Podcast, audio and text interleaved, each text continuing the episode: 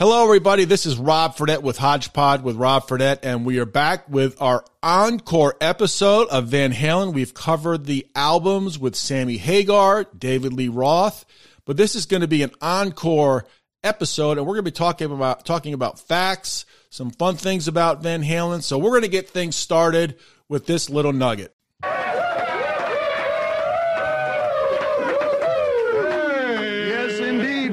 Friends. Diamond David Lee Roth. Now And, your pal. and together we make up one half of Van. Yes, indeed. Look deep, deep into your radio. You're getting sleepy. Take your clothes off. I was going to say thanks for bringing your own audience. I'm not so sure about that, though. Tonight is boys' night out, and you got the boys. I have one of many quotes by you, David Lee Roth. This one, I believe, is from Cream Don't, magazine. be, don't believe a thing you, You- ever read, you said especially that- if I said it. You said that rock and roll musicians are, quote, hung up, neurotic, overweight hippies with sex problems. Do you I'm, mean that? So I'm working on it, you know? can, what, can, what can I say, man? Let's take a telephone call. All right. Well, this is Rob Fredette in Memphis, and Shawn Donovan. Thank you very much. Where are you at again? I keep forgetting. Shawn Donovan from Litchfield, New Hampshire. Yes. How far? Where? How far is that, real quick, from uh, Manchester? From Manchester, New Hampshire, about 10 minutes. Okay, gotcha. Okay, so now you Not gave me- even from where I'm at. You got a you gave me a point of reference, so thank you very much. But thank you for coming back for this encore episode here. We've had a lot of fun talking the albums with David Lee Roth and Sammy Hagar, but we're going to talk about the albums a little bit like in the '90s, and I'm going to let Shawn take care of that. So, Shawn. They had uh, some other albums that came out with Sammy Hagar, and then uh, they also came out with one with David Lee Roth. So why don't you just explain some of those albums, and we'll get right into the encore if uh, if you want to go ahead. All right. Thank you very much. Well, uh, after we finished with what? For unlawful carnal knowledge uh, last time, I believe. And then uh, uh, they did that double live, you know, right here, right now. I think that came out in 93, I believe. And they toured on that. And I remember seeing them. Uh, they played it uh, out here in Massachusetts. It was called Great Woods back then. I, oh, man, I think it's the Infinity.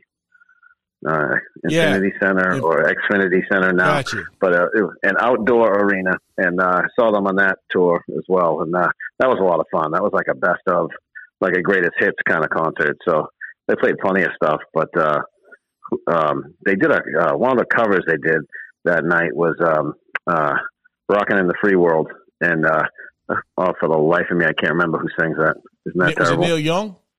Yes, thank you. There Yes, you sir. go. But they did that, and they got man, they got the whole crowd into that one. They had everybody throwing their fists in the air, so that was that was fun.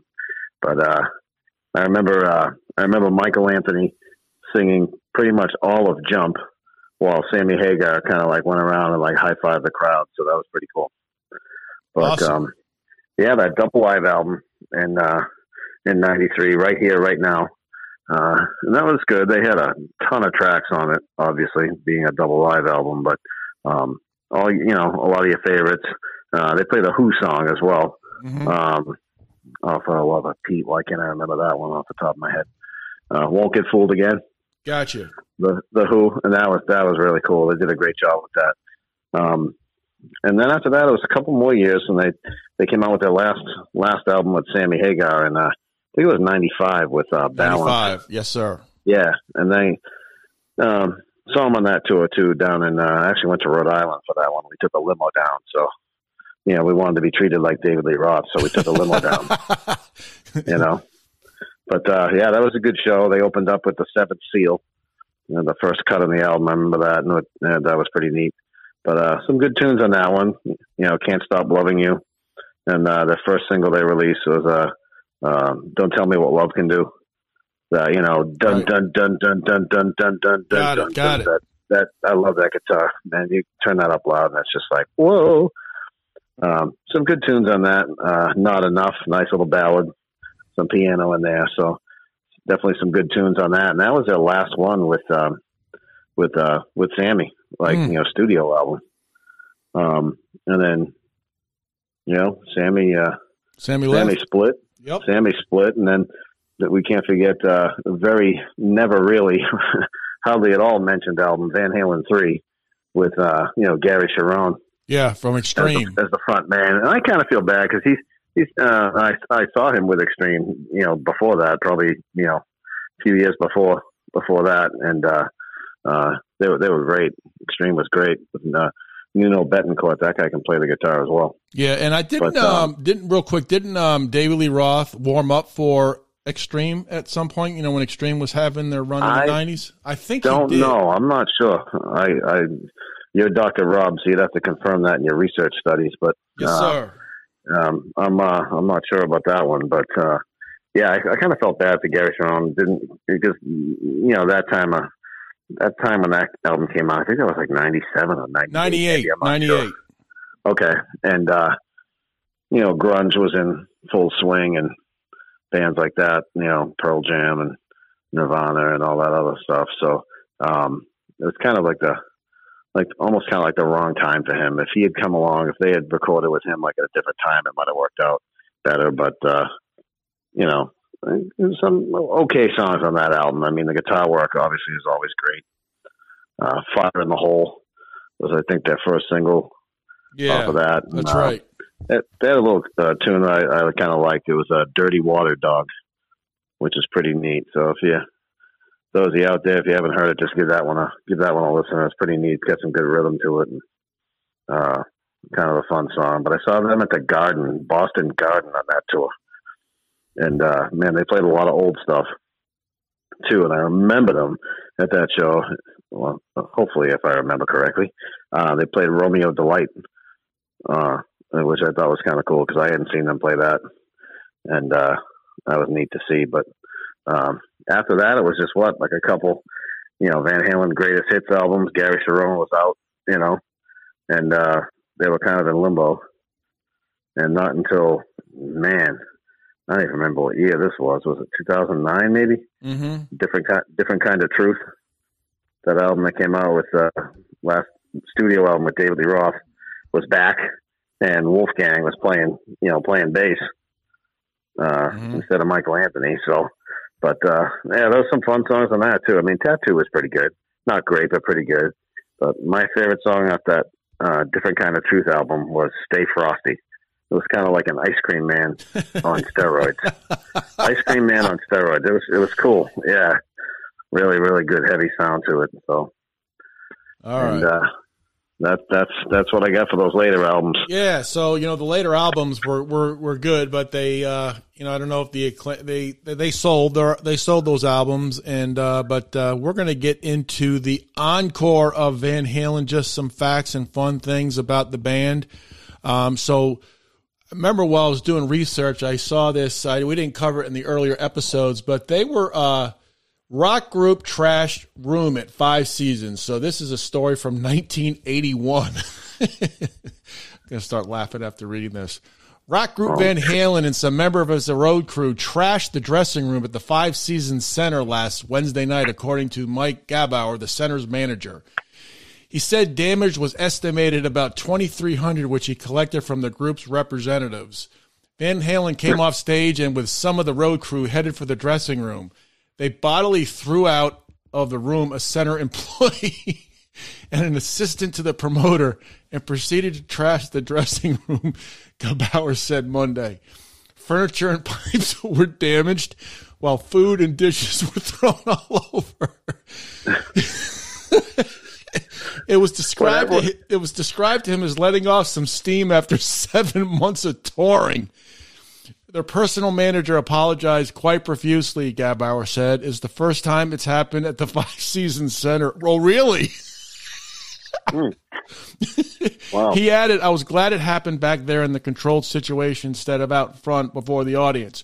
We were going to redo the room anyway, Gabauer commented, but he said he doesn't condone the action.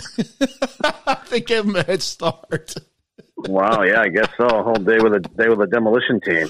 So, so Rob, what you're telling us, what you're telling everybody out there is that you approve and condone vandalism. I don't condone it, but I mean, you seem to find this quite oh, amusing, which is It's like- disturbing to me. wow. it's like, it's crazy. I can't believe Well, that sure. story. What kind of all kinds of bands trashed hotel rooms and whatever else. You know what I mean? As a matter of fact, we should do it just for fun. And if we can get everyone out there to do it, I'm only kidding. Please don't do that. Um, but uh, yeah, I think yeah, there's tons of bands that would do that kind of stuff. You know. Wow.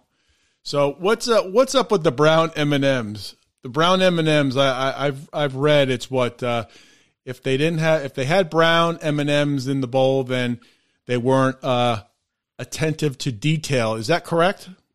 I think so. I think that's what it was. Uh, yeah, like they took, they instructed, you know, road crew or roadies or whoever to staff, whatever they were, you know, were. Got you. To, uh, to take, yeah, was it the brown, it was the brown M&Ms, right? Brown M&Ms. Take the brown M&Ms out of the, out of the candy dishes, just the brown ones. Every, the other colors could stay. And they took the brown ones out and then if, if they noticed that there were brown ones in the candy dishes, it meant that the they thought Van Halen thought that the road crew and everyone else weren't paying attention to some of the other stuff they wanted, and uh, that would that would not be a good thing. So it was a, a attention to detail thing, I guess. You know. Well, here's another one, but like but like many of their heavy metal brethren, they came off as a band of vulgarians at the outset of this tour at the University of Southern Colorado in Pueblo. Pueblo Group and crew members trashed the dining room, dressing room, and restroom after the caterers refused to remove some brown M&Ms from a plate of candy. And Van Halen has a clause written in their performance contracts that prohibits the serving of brown M&Ms backstage. Can you imagine having that written that written uh, written into a clause in a contract? You yeah, know? well, you know they, they are called riders, uh, uh, and you know some band members say they want 60 bottles of water at room temperature with uh, six pieces of lettuce on a plate and uh, three grapes on top of it. So, uh, wow. yeah, so, you know, the, the riders sometimes are kind of extreme and unrealistic. Uh, yeah. the result of this little lark, according to the article here, in one report, damage was estimated at 10,000 to $15,000 worth of damage and a band – and a ban on rock concerts in Pueblo for the foreseeable future. Jeez. Wow. Man, oh now, man. When, when was this? Like this how far 19, back was it? Looks like 1981, I think. 81? 1981. Can you imagine the damage would be now? 1980 like, or 81 I'm looking at here. Wow. So, wow. The damage now for the same thing would probably be like a 100 grand. So, oh, yeah. You know, uh, 200 grand or something. Who knows? With inflation and this lovely economy we're in. But hey, so Van Halen, okay, we got through with the fun stuff. So basically, uh, David Lee Roth, when he left the band, um, you know, he had a solo career as well, and uh, kind of did okay. And do you remember him being on The Sopranos in nineteen in two thousand four? Excuse me, two thousand four. I did not. No, I didn't. You're gonna be very upset with me. I didn't see The Sopranos. I, I apologize for that. Oh, so, that's okay. There's I, a lot of. I have, of, go ahead. I have no idea that he was on that, but now I'm to have to like watch like a YouTube video of it or something so I can see him. So in 2004 episode of The Sopranos, he played himself in a VIP poker game that involved Tony Soprano. I remember that. I think he had short hair in that as as well. And then when he left Van Halen in '85, and uh, according to this information here, the Phil, uh, Tampa Bay Times he was a struggling solo artist, which I disagree with. I thought he had did rather well. He trained to be a emergency medical technician in New York and went on more than 200 ambulance rides with paramedics. So he kind of got oh, another oh, career. That's one thing I did not take, know. Trying to take him seriously if you're an EMT paramedic, and you know Dave, Diamond Dave is sitting there, but you know, hey, what are you doing to that lady? How come you know what are you, what, what are you cutting open over there? You know, I mean, I couldn't even imagine uh, some of the some of the comments he would make, or to even like take him serious. But you know, I guess he tried it. If he went over on, he went if he went on over like 200 calls. Well, you know, I'm sorry I had to laugh on that one there about the uh, the trash in the uh, the room there. Just the the way the uh, I thought the uh, center manager at that location, Mister the gentleman there uh, handled it very well, uh, saying that the room had to be uh, fixed anyway. So uh, yeah, I thought I thought that I think he, I think he gave him a pass, but he just didn't like the way it uh, what happened. But Van Halen gave him a head start, so I thought that was good. Yeah, why not? You know, they could always uh, uh, do was you know could have had another career as like a demolition team. Yes, sir. And uh, you know, when you look back at Van Halen, um, you know they had the the great uh, you know the great career, and they also had those uh, you know s- strong albums. But 1984, as we talked about in that episode, was their top album. And Right. uh, you know, I think when you look back at the album, uh, that really again put them on the super stratosphere. Um, Yeah, basically, Yeah, absolutely. Yep. and uh, you know, I'm surprised that uh, you know, like I'll wait didn't have a video in that one as well. They just they banged out those three, and I remember we had talked about there that they filmed the uh, the video for Panama at the Providence Civic Center before their second night show, and you were at one of those shows. Right. Yeah. Uh, oh man, I wish I knew they were filming. That would have been cool. Well, maybe I did, and I was I don't remember because I was drinking. But who knows? You were drinking. But, um, no, no. But um, uh, Panama, I remember. Gosh, this has to be probably. eh, I want to say maybe like 86, 1986, 1987. Being at a, a club in Boston, and it was like a dance club, which I think I went to like three my whole life. But uh, a bunch of us went, and uh, they're playing dance music, and as you would at a dance club. But uh, very loud, and then all of a sudden the DJ put on uh, played Panama. Mm-hmm. Yeah, out of all those, you know, all the dance music and all the hip hop, whatever you want to call it, I don't know. And uh, right in the middle of that, they just cranked Panama. They played the whole thing, and everyone loved it, and everyone was dancing to it. So I always thought that was kind of funny. But that was Van Halen had some, especially back with David Lee Roth too. They they had some songs. Uh, they had a lot of songs you could dance to. You know, Yeah, they did a lot of fun songs. They did and have then a the lot of songs got, then the song, songs got longer with Sammy Hagar. They seemed to add like another minute or so when Sammy Sammy came along, and the music changed obviously. But uh, yeah, the early days, I mean, you could dance to dance to a lot of those songs. And when Van Halen came out, you know, in '78, they had some different names for the band as well.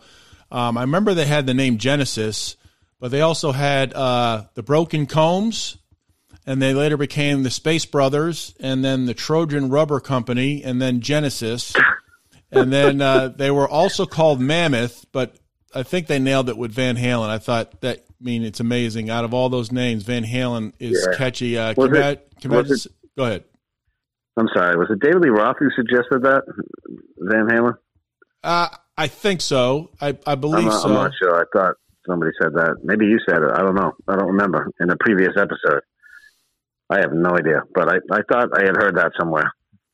But So, in the spring of 1983, the band is listed in the Guinness Book of World Record as they played and headlined the U.S. Festival in San Bernardino, California. They played at Heavy Metal Day for the stratospheric fee of $1.5 million. The Guinness Book of World Records created an all time new category just for them, the highest paid single appearance of a band. So, their hard work paid off. Unbelievable. They were, like, like I said in earlier episodes, I really believe they're one of the hardest working bands ever in rock and roll. Um, no Relentless, doubt. I mean, yeah, relentless. Yeah, yeah. I mean, that's all. Um, any of the things you'd see now, especially after Eddie's passing, um, all the Facebook groups and Van Halen stuff that I follow, some pretty interesting stuff. But there was a little video of Ed of Eddie, and he just looked at the camera, and this is when he was older. And he looked at the camera and he said, uh, "You know, keep playing, play music, don't ever stop, or something like that." And he's looking at the camera. He's like, "Keep playing. That's all there is, man. It's just music. Just keep playing." He goes, "And if you don't, I'm gonna find you." You know. So they, uh, yeah, he was, he, he was. Uh, I think we talked about it earlier. Was he would just sit home, like you know. I mean, he did his fair, his obvious, gigantic fair share of partying too. But a lot of times he would just sit, you know, sit with the guitar at home and just come up with something. I would love to see. I think they should put this stuff. I think you know Wolfgang and Valerie and Alex and you know Michael Anthony, Sam, whoever should get together and take these recordings and like put them in the Smithsonian or something. You know what I mean? Yeah, I, Because uh, Mhm. there's a lot of stuff that there's a tons and tons of tape and stuff that he recorded that you know he just held on to and like stored. Um, remember seeing a video interview. I think it was on MTV. I think the guy's name. What they call him back then? VJs. VJs. DJs, right? mhm. Yeah, yeah. and I think uh, I think this guy, oh, man, Kurt something or other. Kurt I think the Loder. guy's name. Kurt Loder. Thank you. Look at that. So you're Dr. Rob with the research. So thank you. You're welcome. But he um he uh it was like a tour of the 5150 studio or whatever, and, and Eddie was showing him all these like little rooms and catacombs with all kinds of like tapes, like stacked from looked like it was stacked from floor to ceiling, you know. So you imagine being able to, you know, hey Eddie, can you just grab that tape number 786 and just pop it in and let's hear what's on there. And to to hear what that must sound like must you know, there's so much stuff that's probably you know that you're never going to hear, and that's that's too bad. And you know, Eddie, uh, you know, you had in the previous episodes, the 5150, you had the 5150 code. So here it's based on the California Welfare Institution codes. 5150 refers to a mentally disturbed person. Right. Oh crap! Does And that you, know, mean and you know the oh, I thing hope with I'm not a 5150? no, you're not. But the thing is, I, I wish that I wish they would if they had like demos. If Van Halen had demos, and I'm sure they do, and they have songs maybe that they don't have. I, if they put that on an album, I'm sure it would be absolutely. It would be. It would sell millions, millions and millions. Oh. I would love Oh, to hear the demos of these songs because you can hear demos of uh, Genesis and um, Phil Collins, Stone Temple Pilots have a really good uh, demos on their albums, and you know the Beatles are they they have on their earlier albums, you know when they were out in the '60s. I mean, they have seven or eight takes of the same song, and some of those songs sound better than the original, in my opinion. Wow. Yeah, that'd be that'd be neat. I really love cool to get hands on some of that. Yeah. But man, they were uh, they were Van Halen. My whole you know from the time I really heard them, like you know hearing Fair Warning back in high school, and then getting into the three albums, and and then just waiting for the albums to come out and being excited and couldn't wait to get them. And man, it was it was a lot of fun following following them. You know, and uh, of course they come out with their most successful album. You said 1984, right? And Right. then uh, you know then David Lee Roth leaves the band. I'm like, what the hell? But uh, Sammy Hagar coming in. I mean, what a great voice.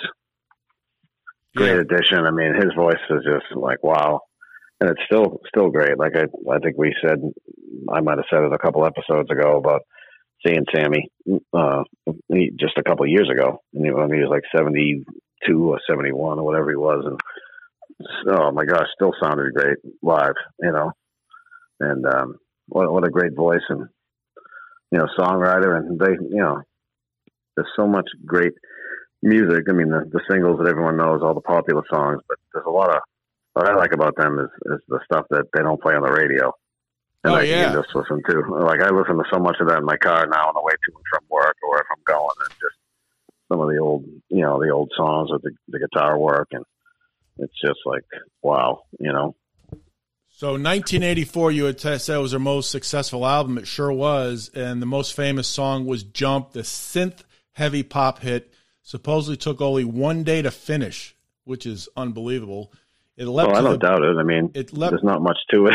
yeah. Well, you know, it, it, it the the video probably took longer than the song itself, yeah, oh yeah, yeah.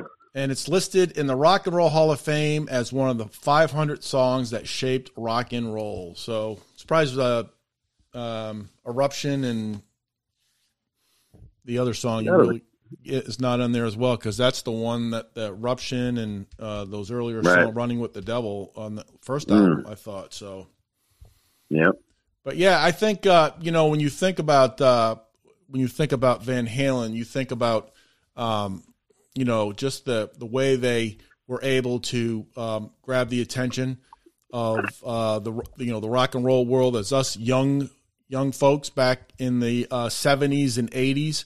You look back at how they transformed uh, rock and roll and how many bands in the past that you know after them that pretty much were an influence on um, what they heard from Van Halen. So uh, some of the bands of Van Halen, like uh, the uh, the Red Hot Chili Peppers, were one that were influenced by the uh, by Van Halen, and uh, also they were in the For Unlawful Carnal Knowledge tour. They were with Alice in Chains in 1991 and 1992. So Alice in Chains came out with the Dirt album, and I listened to that Dirt album last week, and there's like 10 awesome songs that you totally forget about Alice in Chains. That was an awesome album. But Alice in Chains warmed up for Van Halen.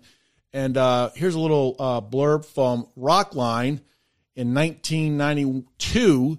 And uh, they talk about a little incident that Alice in Chains had while they were performing one of their songs. So here goes that. Cool. So, all right, let's hit the phones, you guys. We got Buddy on the line in Ocala, Florida, listening to WDIZ in Orlando. Buddy, you're on the Rockline with Sammy and Michael. Hey guys, Hey, buddy. I'd first like to c- congratulate you all and tell you all what a great job you did on this album. Thank you. Thank you very much. I guess the first thing I wanted to ask you was that there were some pranks being played. I went to the Orlando, Florida concert, and uh, there were pranks being played, and uh, specifically the time when when Alice in Chains came out during the 5150 walk in their underwear.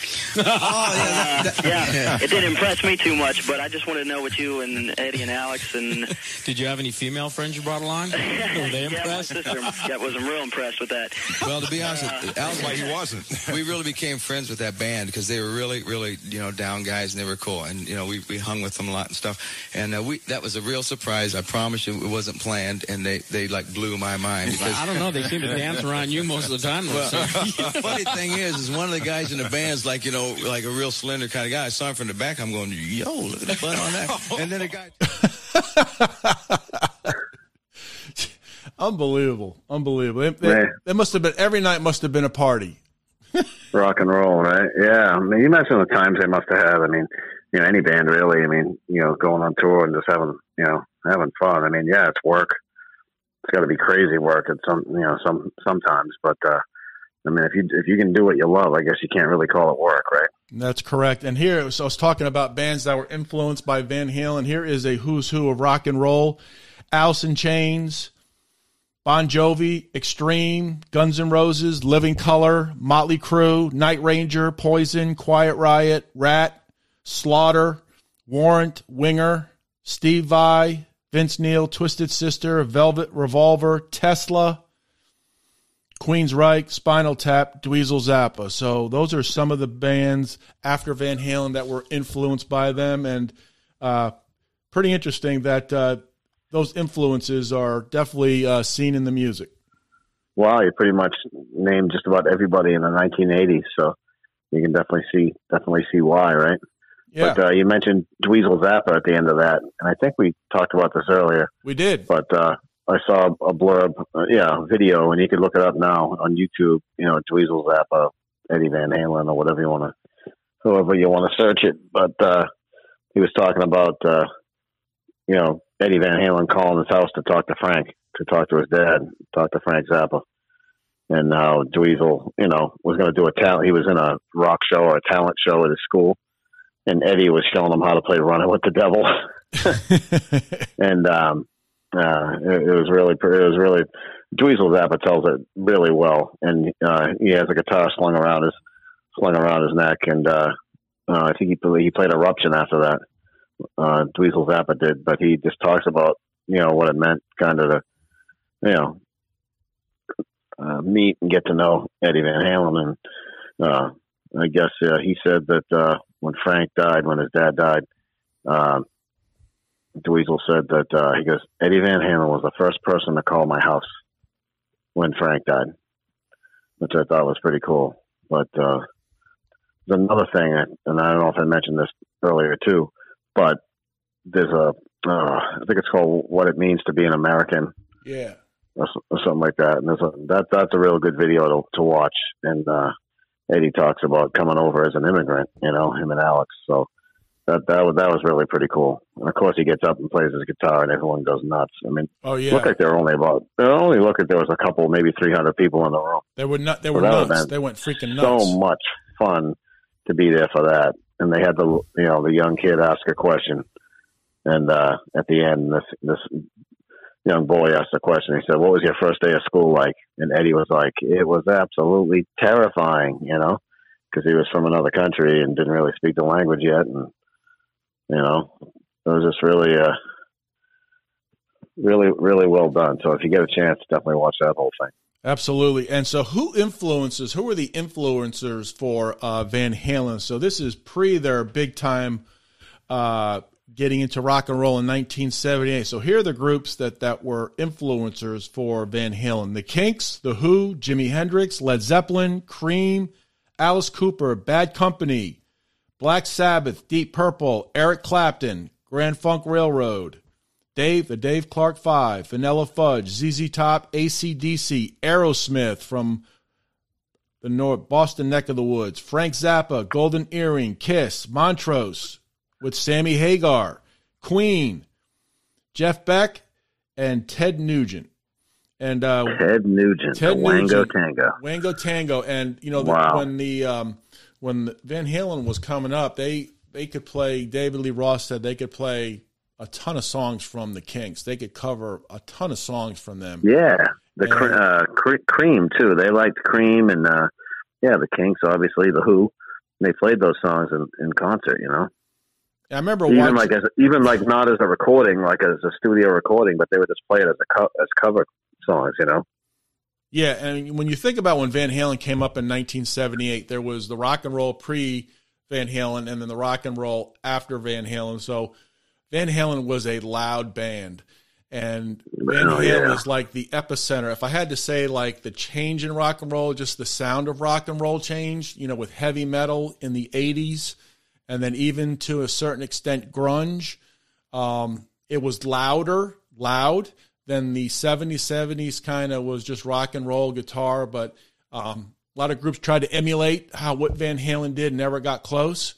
Um, maybe one or two bands may have uh, gotten close, but uh, I think you know Van Halen could be like the epicenter of rock and roll when it changed, and I think you know a lot should be given to them uh, for that. And I, I just love the fact that they were a hardworking band, and um, I always wonder too if they if they had to look back, would they do things differently? You know, with leaving the band, and I wonder if they they speak or do they talk or do they get together and uh, just socialize? I always wonder about that because they were uh, total fun, and I wonder if they would if they could take things back, they would.